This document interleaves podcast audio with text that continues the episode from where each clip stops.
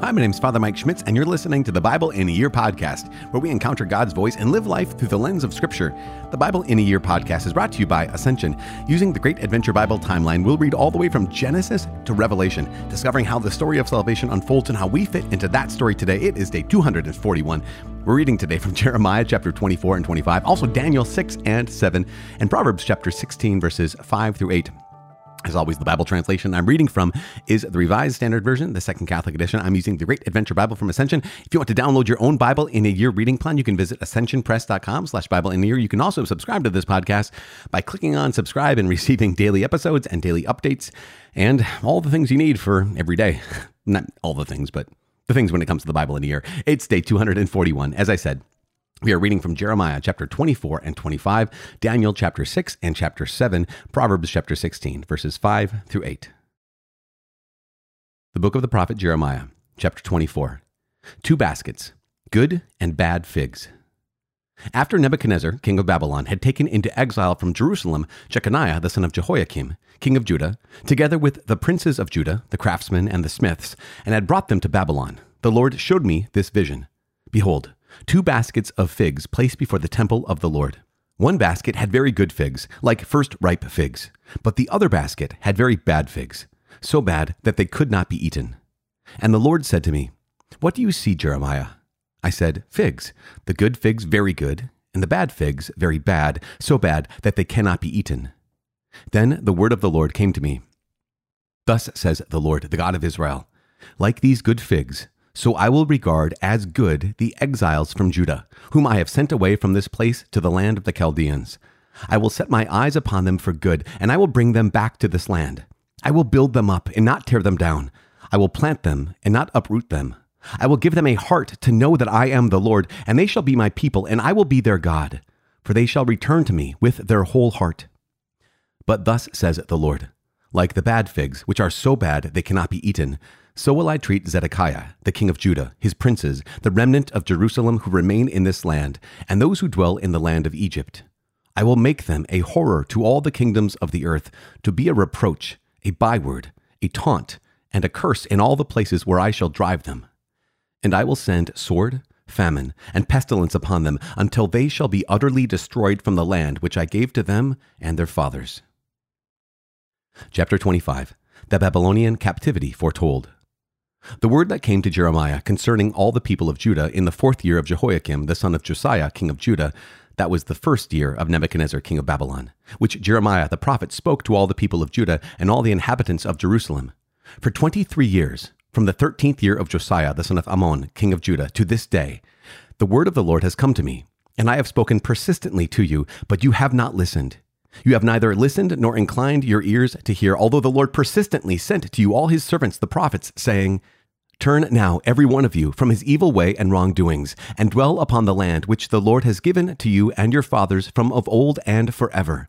Do not go after other gods to serve and worship them, or provoke me to anger with the work of your hands. Then I will do you no harm. Yet you have not listened to me, says the Lord, that you might provoke me to anger with the work of your hands to your own harm. Therefore, thus says the Lord of hosts, because you have not obeyed my words, behold, I will send for all the tribes of the north, says the Lord, and for Nebuchadnezzar, the king of Babylon, my servant, and I will bring them against this land and its inhabitants, and against all these nations round about. I will utterly destroy them and make them a horror, a hissing, and an everlasting reproach. Moreover, I will banish from them the voice of mirth and the voice of gladness, the voice of the bridegroom and the voice of the bride the grinding of the millstones, and the light of the lamp. This whole land shall become a ruin and a waste, and these nations shall serve the king of Babylon seventy years. Then, after seventy years are completed, I will punish the king of Babylon and that nation, the land of the Chaldeans, for their iniquity, says the Lord, making the land an everlasting waste. I will bring upon that land all the words which I have uttered against it, everything written in this book, which Jeremiah prophesied against all the nations. For many nations and great kings shall make slaves even of them, and I will recompense them according to their deeds and the work of their hands. The cup of the Lord's wrath. Thus the Lord, the God of Israel, said to me, Take from my hand this cup of the wine of wrath, and make all the nations to whom I send you drink it. They shall drink and stagger and be crazed because of the sword which I am sending among them. So I took the cup from the Lord's hand, and made all the nations to whom the Lord sent me drink it Jerusalem, and the cities of Judah, its kings and princes, to make them a desolation and a waste, a hissing and a curse, as at this day. Pharaoh, king of Egypt, his servants, his princes, all his people, and all the foreign folk among them, all the kings of the land of Uz, and all the kings of the land of the Philistines, Ashkelon, Gaza, Ekron, and the remnant of Ashdod, Edom, Moab, and the sons of Ammon, all the kings of Tyre, all the kings of Sidon, and the kings of the islands across the sea, Dedan, Tema, Buz, and all who cut the corners of their hair, all the kings of Arabia, and all the kings of the mixed tribes that dwell in the desert, all the kings of Zimri, all the kings of Elam, and all the kings of Media, all the kings of the north far and near, one after another, and all the kingdoms of the world which are on the face of the earth. And after them, the king of Babylon shall drink. Then you shall say to them, Thus says the Lord of hosts, the God of Israel Drink, be drunk, and vomit. Fall and rise no more, because of the sword which I am sending among you. And if they refuse to accept the cup from your hand to drink, then you shall say to them, Thus says the Lord of hosts, You must drink. For behold, I begin to work evil at the city which is called by my name, and shall you go unpunished? You shall not go unpunished, for I am summoning a sword against all the inhabitants of the earth, says the Lord of hosts. You therefore shall prophesy against them all these words, and say to them, The Lord will roar from on high, and from his holy habitation utter his voice. He will roar mightily against his fold, and shout like those who tread grapes against all the inhabitants of the earth. The clamor will resound to the ends of the earth, for the Lord has an indictment against the nations. He is entering into judgment with all flesh, and the wicked he will put to the sword, says the Lord. Thus says the Lord of hosts Behold, Evil is going forth from nation to nation, and a great tempest is stirring from the farthest parts of the earth. And those slain by the Lord on that day shall extend from one end of the earth to the other. They shall not be lamented, or gathered, or buried. They shall be dung on the surface of the ground. Wail, you shepherds, and cry, and roll in ashes, you lords of the flock. For the days of your slaughter and dispersion have come, and you shall fall like choice rams. No refuge will remain for the shepherds, nor escape for the lords of the flock. Listen, the cry of the shepherds, and the wail of the lords of the flock. For the Lord is despoiling their pasture, and the peaceful folds are devastated because of the fierce anger of the Lord. Like a lion, he has left his den, for their land has become a waste, because of the sword of the oppressor, and because of his fierce anger. The Book of Daniel, chapter 6 a plot against Daniel. It pleased Darius to set over the kingdom a hundred and twenty satraps to be throughout the whole kingdom, and over them three presidents, of whom Daniel was one, to whom these satraps should give account, so that the king might suffer no loss. Then this Daniel became distinguished above all the other presidents and satraps, because an excellent spirit was in him. And the king planned to set him over the whole kingdom, then the presidents and the satraps sought to find a ground for complaint against Daniel with regard to the kingdom, but they could find no ground for complaint or any fault because he was faithful, and no error or fault was found in him. Then these men said, We shall not find any ground for complaint against this Daniel unless we find it in connection with the law of his God. Then these presidents and satraps came by agreement to the king and said to him, O King Darius, live forever. All the presidents of the kingdom, the prefects and the satraps, the counselors and the governors are agreed that the king should establish an ordinance and enforce an interdict, that whoever makes petition to any god or man for thirty days, except to you, O king, shall be cast into the den of lions. Now, O king, establish the interdict and sign the document so that it cannot be changed according to the law of the Medes and the Persians, which cannot be revoked. Therefore, King Darius signed the document and interdict. Daniel in the den of lions. When Daniel knew that the document had been signed, he went to his house where he had windows in his upper chamber open toward Jerusalem. And he got down on his knees three times a day and prayed and gave thanks before his God as he had done previously. Then these men came by agreement and found Daniel making petition and supplication before his God. Then they came near and said before the king concerning the interdict, O king, did you not sign an interdict that any man who makes petition to any god or man within thirty days, except to you, O king, shall be cast into the den of lions? The king answered, The thing stands fast, according to the law of the Medes and Persians, which cannot be revoked. Then they answered before the king, that Daniel, who is one of the exiles from Judah, pays no heed to you, O king, or the interdict you have signed, but makes his petition three times a day. Then the king, when he heard these words, was much distressed and set his mind to deliver Daniel, and he labored till the sun went down to rescue him. Then these men came by agreement to the king and said to the king, Know, O king, that it is a law of the Medes and Persians that no interdict or ordinance which the king establishes can be changed. Then the king commanded, and Daniel was brought and cast into the den of lions. The king said to Daniel, May your God, whom you serve continually, deliver you. And a stone was brought and laid upon the mouth of the den, and the king sealed it with his own signet and with the signet of his lords, that nothing might be changed concerning Daniel. Then the king went to his palace and spent the night fasting.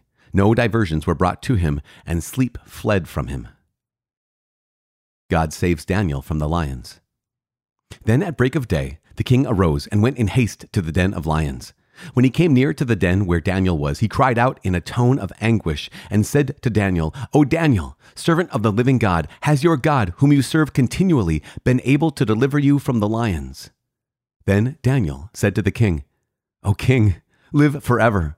My God sent his angel and shut the lions' mouths, and they have not hurt me, because I was found blameless before him, and also before you, O king. I have done no wrong.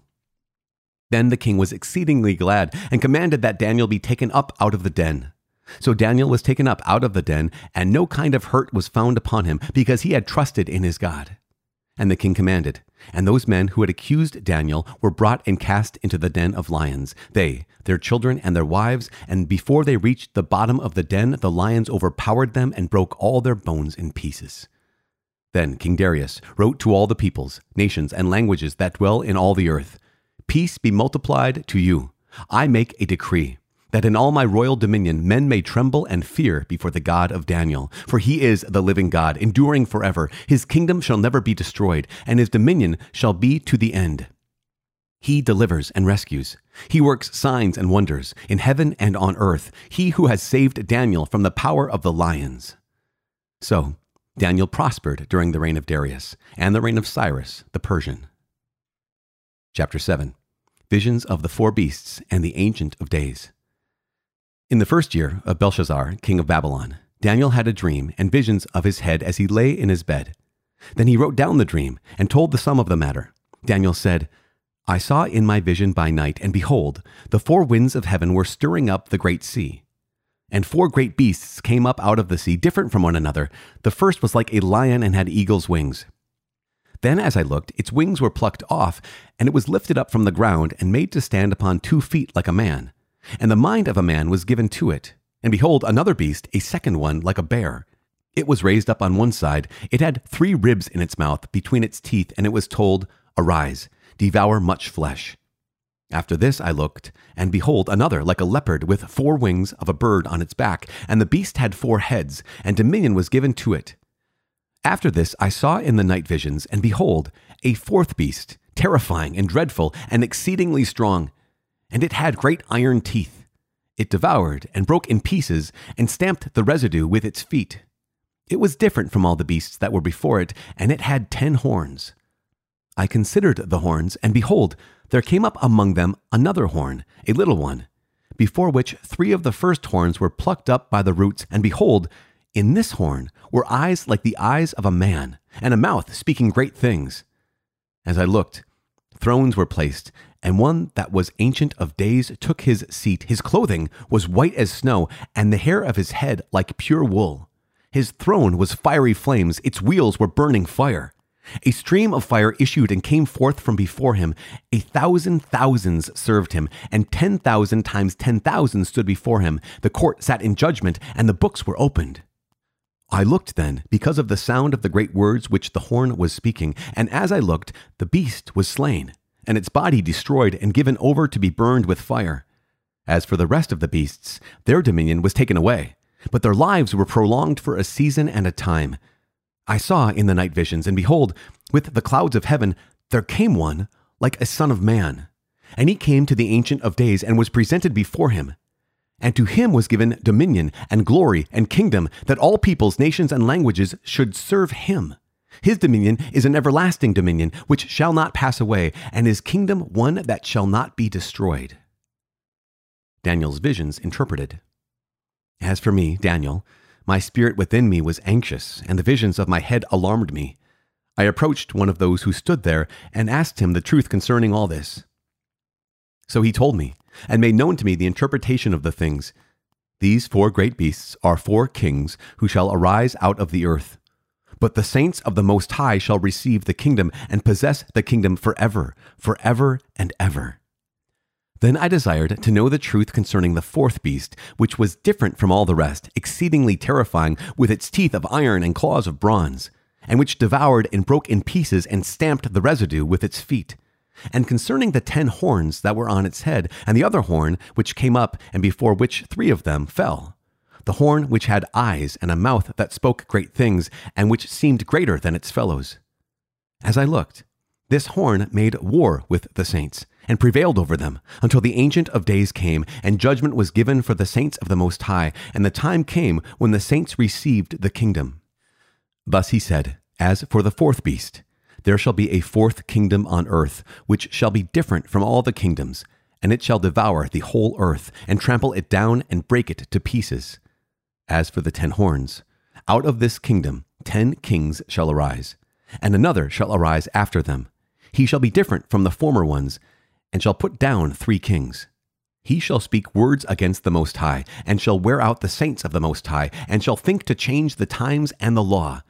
And they shall be given into his hand for a time, two times, and a half time. But the court shall sit in judgment, and his dominion shall be taken away, to be consumed and destroyed to the end. And the kingdom and the dominion and the greatness of the kingdoms under the whole heaven shall be given to the people of the saints of the Most High their kingdom shall be an everlasting kingdom, and all dominions shall serve and obey them. Here is the end of the matter. As for me, Daniel, my thoughts greatly alarmed me, and my color changed, but I kept the matter in my mind. The book of Proverbs, chapter 16, verses 5 through 8. Everyone who is arrogant is an abomination to the Lord. Be assured, he will not go unpunished. By loyalty and faithfulness, iniquity is atoned for, and by the fear of the Lord, a man avoids evil. When a man's ways please the Lord, he makes even his enemies to be at peace with him. Better is a little with righteousness than great revenues with injustice. Father in heaven, we give you praise and glory. We thank you so much for reminding us of your truth and reminding us of the pieces of wisdom that we need to never, ever forget. Help us to always remember not only uh, the wisdom we need to make it through this life, but also help us always to remember what you've done in our lives, what you've done in the lives of your people, and what you've done in this world. Lord God, help us to belong to you more than we belong to anything else. Help us to be more, yours more than we are anything else. We ask this in the name of Jesus Christ, our Lord. Amen. In the name of the Father, and of the Son, and of the Holy Spirit. Amen. So I neglected to mention this a couple days ago when we transferred, when we jumped from chapter 20 of Jeremiah to chapter 21, we kind of jumped ahead roughly 20 years. Um, at, at one point in the space between chapter 20 and chapter 21, there's so little tip insight into Jeremiah. He's not necessarily writing chronologically, that Jeremiah is writing, writing prophetically, right? So even how Jeremiah, the book, is assembled kind of a little bit goes back and forth, kind of jumps ahead. We've jumped ahead. And as you can tell in chapter 24 here, it talks about Jeconiah, the son of Jehoiakim, and also talks about Zedekiah. Remember that the three waves of, of deportation to Babylon happened. The last wave happened under King Zedekiah. And here is Jeremiah, and he goes from talking about Josiah, which was the first king that he, he served under as a prophet, all the way to Zedekiah, which is the last king that he served with as a prophet. And, and so this is a long stretch, stretch of, of time here. And in chapter 24, we're all all of a sudden, not kind of all of a sudden, but we kind of are all of a sudden in the age of the last wave of deportation. So we're we're in this time period right before Zedekiah. In fact, here is Jeremiah, and he's prophesying about Zedekiah. He says in verse 8 of chapter 24, Thus says the Lord, like the bad figs, which are so bad they cannot be eaten, I will treat Zedekiah, the king of Judah, his princes, and the remnant of Jerusalem. So here is the space between the second deportation and the final deportation. But it's happening kind of in real time right here in Jeremiah's life. Now, that's context, but listen to, to this. We have these two baskets, the good figs and bad figs. And Jeremiah sees these, and we don't know where he sees them. We don't know if this is if this is a vision, if he, he saw this, you know, actually, literally. But the word of the Lord comes to him and says, "Okay, you need to understand the difference between the good figs and bad figs." Now, we would probably point out or look at this and say, well, the good figs are those who got to stay in Jerusalem, and the bad figs are those that, that were deported. Those bad figs are the ones that were exiled. But God says the exact opposite. God says the good figs are the ones that were exiled. The good figs are the ones that were brought to Babylon. And the bad figs are the ones that stayed in the promised land. The bad ones are the ones that stayed in Jerusalem. And this is this is so so incredible. Not only stayed in Jerusalem, but also had to go to Egypt. Now, this is horrible because he says the bad figs are the ones that didn't get deported, but stayed in Jerusalem or went to Egypt. The horrible part about this is Jeremiah was among those who had to go to Egypt. He wanted to stay with God's people, and so he elected to essentially be amongst those who were counted. No, he wasn't a bad fig. He elected to be among those who were counted bad figs, the sent to Egypt. Now, why would it be the case that God would describe those who went to Babylon as the good figs and those who had to remain as a remnant in Israel and over to Egypt as bad figs? Well, this is an incredible thing. I want to I don't want to give away too much of what's going to happen. But what's going to happen is God is going to do surgery on his people. And the surgery is basically he's going to remove them from Israel and they're going to go to Babylon. And in Babylon, their hearts are going to become right. That God is going to use King Nebuchadnezzar. In fact, we see this in chapter 25, that the Lord God says, Here's, here's my servant uh, Nebuchadnezzar. And we can look at this and say, wait a second, how is Nebuchadnezzar the servant of the Lord? Nebuchadnezzar is not a good king. He's a bad guy. He's conquered the entire world. He's enslaved a lot of people. He's killed a lot of people. He's not a friend of the Jews. How can God, the God of the Jews, how can the God of the universe say that Nebuchadnezzar is my servant? Well, because God is able to use even bad people to accomplish his ends. We, we've already seen this. We've already seen this in all the stories that we've been reading leading up to this moment that God can use even bad people broken people. God can use people like you and like me to accomplish his ends. And in this case, here is Jeremiah pointing out that, yep, Nebuchadnezzar is going to be a servant, in some ways, a tool of the Lord God. Now, we can say this in a similar way. I heard someone describe this in terms of like Judas. We know that Judas truly was a betrayer. Like he wasn't like Judas is actually the hero of the story. But God was able to use this broken man, Judas, to accomplish the salvation of the world by his betrayal of Jesus. Now, again, it's not something that God wanted, not something that God wanted, you know, Nebuchadnezzar to be evil or Judas to be the betrayer, but he's able to use that. He's able to use the evil man, Nebuchadnezzar. He's able to use this evil action of Judas for a greater good. And part of that is that this is amazing that when the people of Israel come back to the land of Israel, Remember, up, up to this point, they're constantly turning to false gods. Like constantly, right? They're, they're constantly building their Asherim. They're constantly turning to Baal. They're constantly turning to Moloch. They're constantly turning to any, any God other than the true and living God. But after this exile, something you're going to see is a lack of idolatry. That what's going to happen to the, the hearts of the people of Israel when they go back to, no, they're not going to be perfect when they go back. I mean, they're, they're still going to struggle. They're still going to be basically human beings, right? Of course. But all of the idolatry we heard of and saw up through in Judges and in 1st and 2nd Samuel and in Kings and in Chronicles, all of that idolatry, it's not going to be as present. It's as if God healed something in their hearts by sending them away to Babylon, by sending them to exile. And, and part of that is what we see here in Daniel chapter 6 and 7. Well, at least Daniel chapter 6. What do we see in Daniel chapter 6 is what we've seen in Daniel chapter 1 through 5 which is this decision, right? This decision to, I refuse to be conformed to the people around me. I refuse to be conformed to this present age, like St. Paul says. He says, Do not be conformed to this age, but be transformed by the renewal of your mind. Basically, don't be like the people around you, but be like the Lord God. Be like the saints, right? And this is this is the, the key thing for all of us to realize that Daniel and his compatriots, right? Your Hananiah, Azariah, Mishael. Daniel is, is being faithful in the face of unfaithfulness. And it doesn't matter what people around him are doing. Daniel has said, I know what God has asked me to do. And so I'm going to do that. And so we even have the story of Daniel in the lion's den.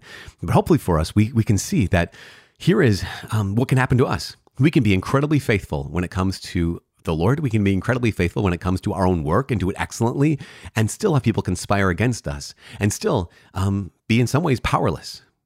And yet, in the midst of being powerless, we can always be faithful. We can always learn how to live in exile, and that's what Daniel and Hananiah and Azariah and Mishael are giving us an example of is how to live in exile because that's where we are. I mean, as Christians, we know that this is the reality is that, yeah, God made this world, He made it good, and He put us here, but this is not ultimately our home. That we are in exile whenever we're far from the Lord. We're in exile whenever we're far from His ultimate plan for us. Again, you are where you ought to be, most likely, um, as we listen to the Lord's voice and try to follow His will. But this is not our ultimate home. So, lastly, in Daniel chapter 7, there's the, this description. And now we've moved from Daniel chapter 6, 1 through 6, which was narrative, right? There's all these incredible things happening to Daniel and Hananiah, Azariah, Mishael. But now we have the second half. There are a couple more stories at the end, but the second half here are revelations, essentially, of Daniel. And he sees these four beasts and just like the, the story of the statue, the dream of the statue of Nebuchadnezzar, these four beasts represent different kingdoms. And so the first of the beasts was like a lion with eagle's wings. Now, the lion and the eagle were an image of Babylon. And so, okay, clearly, and it's majestic, powerful, beautiful, glorious. And then, but it's going to get its, its wings plucked off, and a human heart was given to it. So there comes a second, a second nation or a second beast, like a bear. And this bear, second beast, wasn't majestic like, you know, a lion or an eagle. It's slower, stronger, and also more devastating than a lion. Um, and so the bear represents the, the Medo Persian Empire, right? Which came after Babylon. And it did a lot of destruction. The next one is like a leopard. And the leopard is an image of the Greek Empire. So Alexander the Great quickly conquered civilized world by, by the time before he was 30 years old incredible. And that's that leopard being a symbol of the Greek Empire. And then the fourth, most terrible, dreadful, terrifying beast being the Roman Empire. And so once again, we have we have this image like the statue of Nebuchadnezzar of the head of gold, the chest in silver, uh, the bronze, the iron, and then the feet of clay and iron mixed together. But we have this, and we have this image that it's important for us to recognize that the last beast, the one that was terrifying, wasn't the final thing that Daniel saw. What he saw was the Ancient of Days. What he saw after this was he saw um, one like a son of man descending from the clouds. And this is incredible because what it reveals to us is yes, in this world we have we have kingdoms, we have nations, we have kings and princes and presidents and all these things, the people, but they come and they go, they rise and they fall. And then there comes the one like a son of man. And this kingdom does not fall. It only rises. And so we give God praise because that is his kingdom on earth. That is the church. And we just give God praise because he has brought us, he's invited us to be part of this. He's invited us to be part of the church. That even though we are in uncertain times, because every time is uncertain, and even though we live in unstable times, because this life is unstable, we know that there is the Ancient of Days who conquers all. And he's invited you and invited me to be part of his kingdom. And so we just say today and every day, Yes, thy will be done. I am praying for you. Please, please pray for me. My name is Father Mike. I cannot wait to see you tomorrow. God bless.